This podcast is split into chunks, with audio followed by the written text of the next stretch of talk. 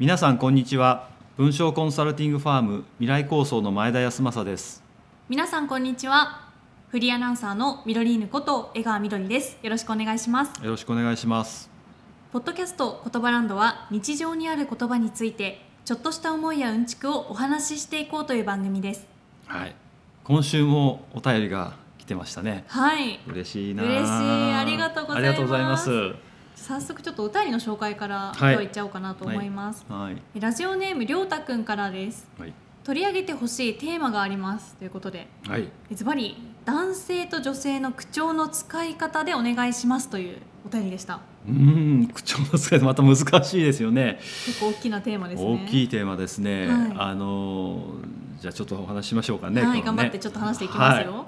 えー、と僕はあの新聞社で校閲という仕事をしてました。はい、だからそのあの社会的性差っていういわゆるジェンダーっていうことは結構ね、うん。話題に上がってたんですよね。うんうん。であの例えばその外国人女性のインタビューをしてそれを日本語に翻訳するときにあの語尾に「何々よ」とか「何々だわ」とかつけちゃったりすることあるんで。はい、またほら普通のこの男性の話のことで少しちょっとこう強く言うときに「何々だぜ」とかっていうような使い方をするっていうのもまあまああったの。はい、だけどそれって本当に妥当なのかどうかっていうことをねやっぱりこう少し考えなきゃいけないなということをあのよく言われてたんですよね。はい、でそもそもあの外国人の人がそんなあの語尾に女性を表すものとか男性を表すものとかっていうのまあないじゃないですかほとんど。ううん。ないですね。ね。英語特に敬語とかもねね。日本語よりないとそうですよね。思いますし、うんだからそれをあえてこう語尾で違いを出す必要があるかどうかっていうところがやっぱりこう僕らの抱えてた問題ではあったんですよね。はい。うん、でまあ例えばその古い小説とか、まあ、映画、まあ、小津安二郎さんあたりの映画なんか見てると、うん。あの女学生の言葉に「よろしくってよ」とか「うん。あんまりだわ」とか「そうじゃないのよ」うん。みたいなちょっとこうゆったりした感じの物言いってあるじゃないですか。確かにあのそれこそうん。昔、ちょっと昔の作品で出てくる出てきますよね。言い回しだなと思います。逆に今はもうほとんど聞かないないですよね。ないですよね。うん。少し話は変わるんですけど、はい、あの明治以降の敬語っていうのを調べたことがあるんですよ。またこれまたピンポイント どんなお仕事でそれを調べたのか気になりますがちょっとまあそこはおいおいで、うん。はい、であの明治の頃ってあの、まあ、ちょうどうんと文明開化があって、えー西洋文化が入ってきた頃であの、まあ、そうとは言いながら家庭の中では家の長というか家長っていうのが男夫ですよね。はい、でこれに対して妻が敬語を使ってたのね。うん。っていう状況があったの。でところがそのその妻の人妻が外の人に向かってその夫に対して話す時に敬語を使うのはおかしいじゃないかっていううん。論調があったの。はい、で今でもあの例えば会社に電話がかかってきて「あの何々部長いますか？うん。いらっしゃいますか?」って時にあの社員が「あ何々部長は今お留守です」っていう言い方しちゃったりすることあるじゃないですか、時々、それで「それは違うよ」と。うん。で身内についてはそういう敬語を使っちゃいけないんですよみたいな話が、で同じことが明治の中ではあの明治の時代では家の中でもそういうことがあったっていうことだね。でだけどそれが、まあ、もだからその時に女性ももっと外に出てはい。社会を知るべきだっていう論調があったんですよね、もっと開かれるべきだっていう。はい、でこれが大正時代になっていくとあの比較的もうだんだんだんだんこうフラットな形で若い人が使うようになってきたオープンになってきたんですねはい。言葉遣いが。それがですね昭和の昭和に入って戦争前夜なってくると女性はもっと女性らしい言葉を使うべきだってこうぎゅっともう今までと違う方向に入ってきた。で戦後新しいそのあ国語政策みたいなのを作った時にやっぱりこの敬語の在り方っていうのがやっぱり問題になったのね。うんっていうのは敬語っていうのはもともとあの身分の上下はい、をあの違いを表すものだったから、うん。身分制度っていうものはちょっとすごく反映してるところがあるので、はい、その使い方をずっと引きずっててはいけないんじゃないかっていうことで、いや敬語の位置づけというものをもっと丁寧な物言いとか、うん。相手をまあ尊敬するっていう、まあ、概念今で言うとリスペクトっていうかな、っはい、ていうところに変えていくべきではないかっていうんで少しずつ変わってきたと。うんうんうんであのだからそのいわゆる極端なその女性言葉で中で使われているお雑巾とか。あああの言うんですか？今言わないですよね。言わないよね、はい。お机とか言ってたのね、それを男性は使わないんですか？それは女性ですねやっぱりね。へー。でも今でもお水とかお茶とかの「お」ってそうですよね。その名残ですよね、うんうんうんでそれがものすごくたくさんに使われたんでそういうのやめましょうねっていう運動というかな、まあ、そういう啓蒙的なあの動きもあったんですよね。はいだからその明治時代でいうとその福沢諭吉っていう人がいたじゃないですか。ねはい。であの人は「天は人の上に人を作らず人の下に人を作らず」と言ってたんだけど、はい。あのまあ、女大学評論って新あの女大学っていうのがあったんだけどその中本に本の中まあ要するに書いた著作の中にあって、はい。で女性のはたしなみみたいなことを書いてるんだけど、うん。で言語を慎みて多あの多くすべからずはいとは科目を守れというの意味ならんって書いてある、要するにどういうことかっていうと、はい。あのベラベラ喋るなと。女の人はあの、うん。静かにしていなさいと。はい。であまりあのこう女性は静かにして奥ゆかしいことこそが頼もしいうん。ものなんだと。この頼もしいも「頼む」っていう字ねはい。に「母」と書いて「頼もしけれ」というふうに読ませてるんですよね。でつまりこれ見ると言葉っていうあるいはまあものっていうのはもともと男の道具だっていう意識がどっかあるんじゃないかって。これはあの、まあ、学術的な話じゃなくて僕自身の感想なんですけど、はい。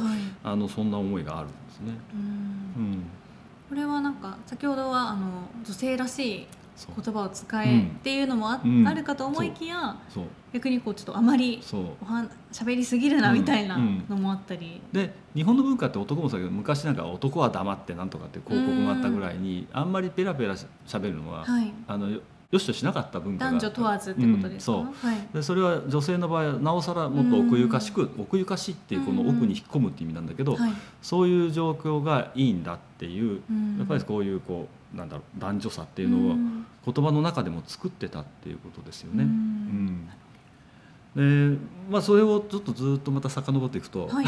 平安時代ぐらいまで遡ると、はい、今回ちょっとどんどんどんどんいろいろどんどん遡るスタイルですどんどん遡るなっていきますけどね、はい。ついてきてくださいね。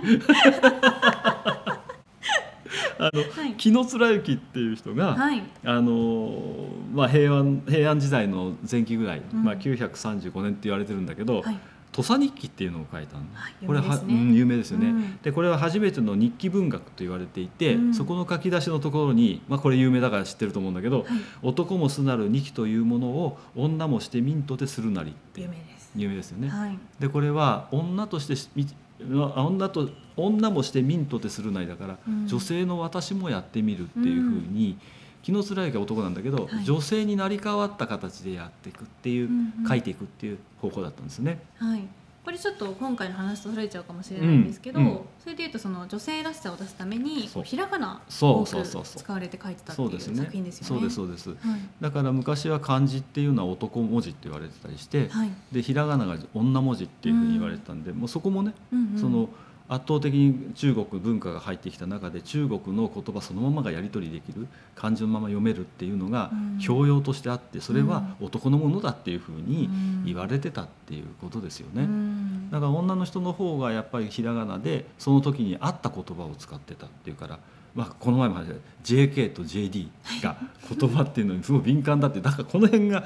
やっぱりあるんじゃないかと。っていうかもしれないというのがまあ僕の、はいなんていうかこう妄想です。うんうん そうそうそうそう。であのまあだからこんな言葉の使い方っていうのは僕はあのなんだ男文化っていうのは教養や文化っていうのは男のものだってもう全然違う時代になってきてるのでもっとフラットになっていいと思ってるのね。うん。でで教育評論家の小木直樹さんまあ、小木ママって言われてる人ははい。ものすごくすごい人なんだけど、現代に戻ってきましたね。うん現代にはい戻ってきました。はい。あの人は語尾に「うん。そうね」とか「そうなのよ」って、うん。ちょっとおね言葉ってよく言われるようなこと使うじゃないですか。そうですね。ね、多分それは優しい雰囲気を出そうとしている。で僕なんかこんな話す時そうだよね」とか「ネットをつけたりすることもああるじゃないですか。はい。だからそういう意味で言うと言葉っていうのはそう今までと違うこうなんだろうな女性言葉っていうのが、うん女性言葉という役割よりも優しさを醸し出す役割語うんになってるんじゃないかなっていう気がするのね。そこには男女関係ないってことうんですよね。関係ないですね、う要はうんんそうそうですねとかなんか使うのもそういうところであるんじゃないかなって気がしますね。確かに特に、まあ、小木ママさんはこう、うんね、例えばテレビのコメンテーターとかで、ちょっとこう厳しい意見であったりとか、うんこうした方がいいんじゃないかって意見が求められるシーンも多いと思うんですけど、その口調がね、うん。柔らかかったら、うん。こう少しでも寄り添うというかそう。受け入れやすくなるじゃないですか、うんうんそうですね、うん。まさにまさに。でそういうところを、まあ、あえて狙っているのかどうかはまあちょっ そうですね。と別にしてもそれははい。うん、あのそういうなんかこうニュアンスっていうのは、うん。あのある種の役割として、うんうんうん。役割語っていうものについてあの考えられるんじゃないかなと思ってます。はいうん、だからいわゆるそのマッチョな、ね、男言葉「何々だぜ」っていうね、ちょっと今うん。たった一人浮かんでる人がいるんですけれど、はい、誰ですか？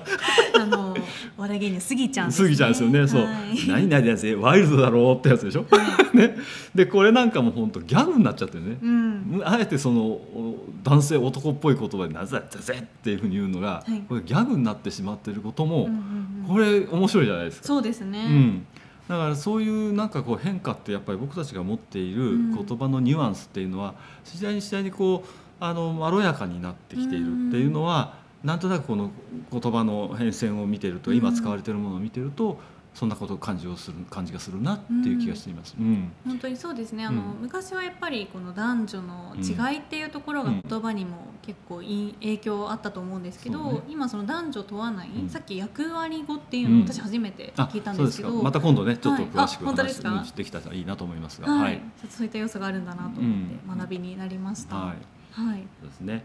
まああのまあこれが今のはまあ亮太君のうんお答えになってるかどうかはちょっとわかんないんだけど、はいなんかこうやっぱりフラットになりつつあうんうんるということを少しあの感じていただければいいのかなという気がしていますということですね。はいまたあのぜひ感想をお寄せいただければ、うん嬉しいと思います。嬉しいんですがよろしくお願いします。ゆうたくんお便りありがとうございました。ありがとうございます。ということで今回はですね、えー、りょうたくんの、まあ、男性言葉女性言葉といううんちょっとテーマでお話しくださいというところから、はい。あの話してまいりました。はいえー言葉ランドをお聞きの皆さんに最後にご案内です。えー感想や取り上げてほしい言葉など頂戴できれば嬉しいです。はい。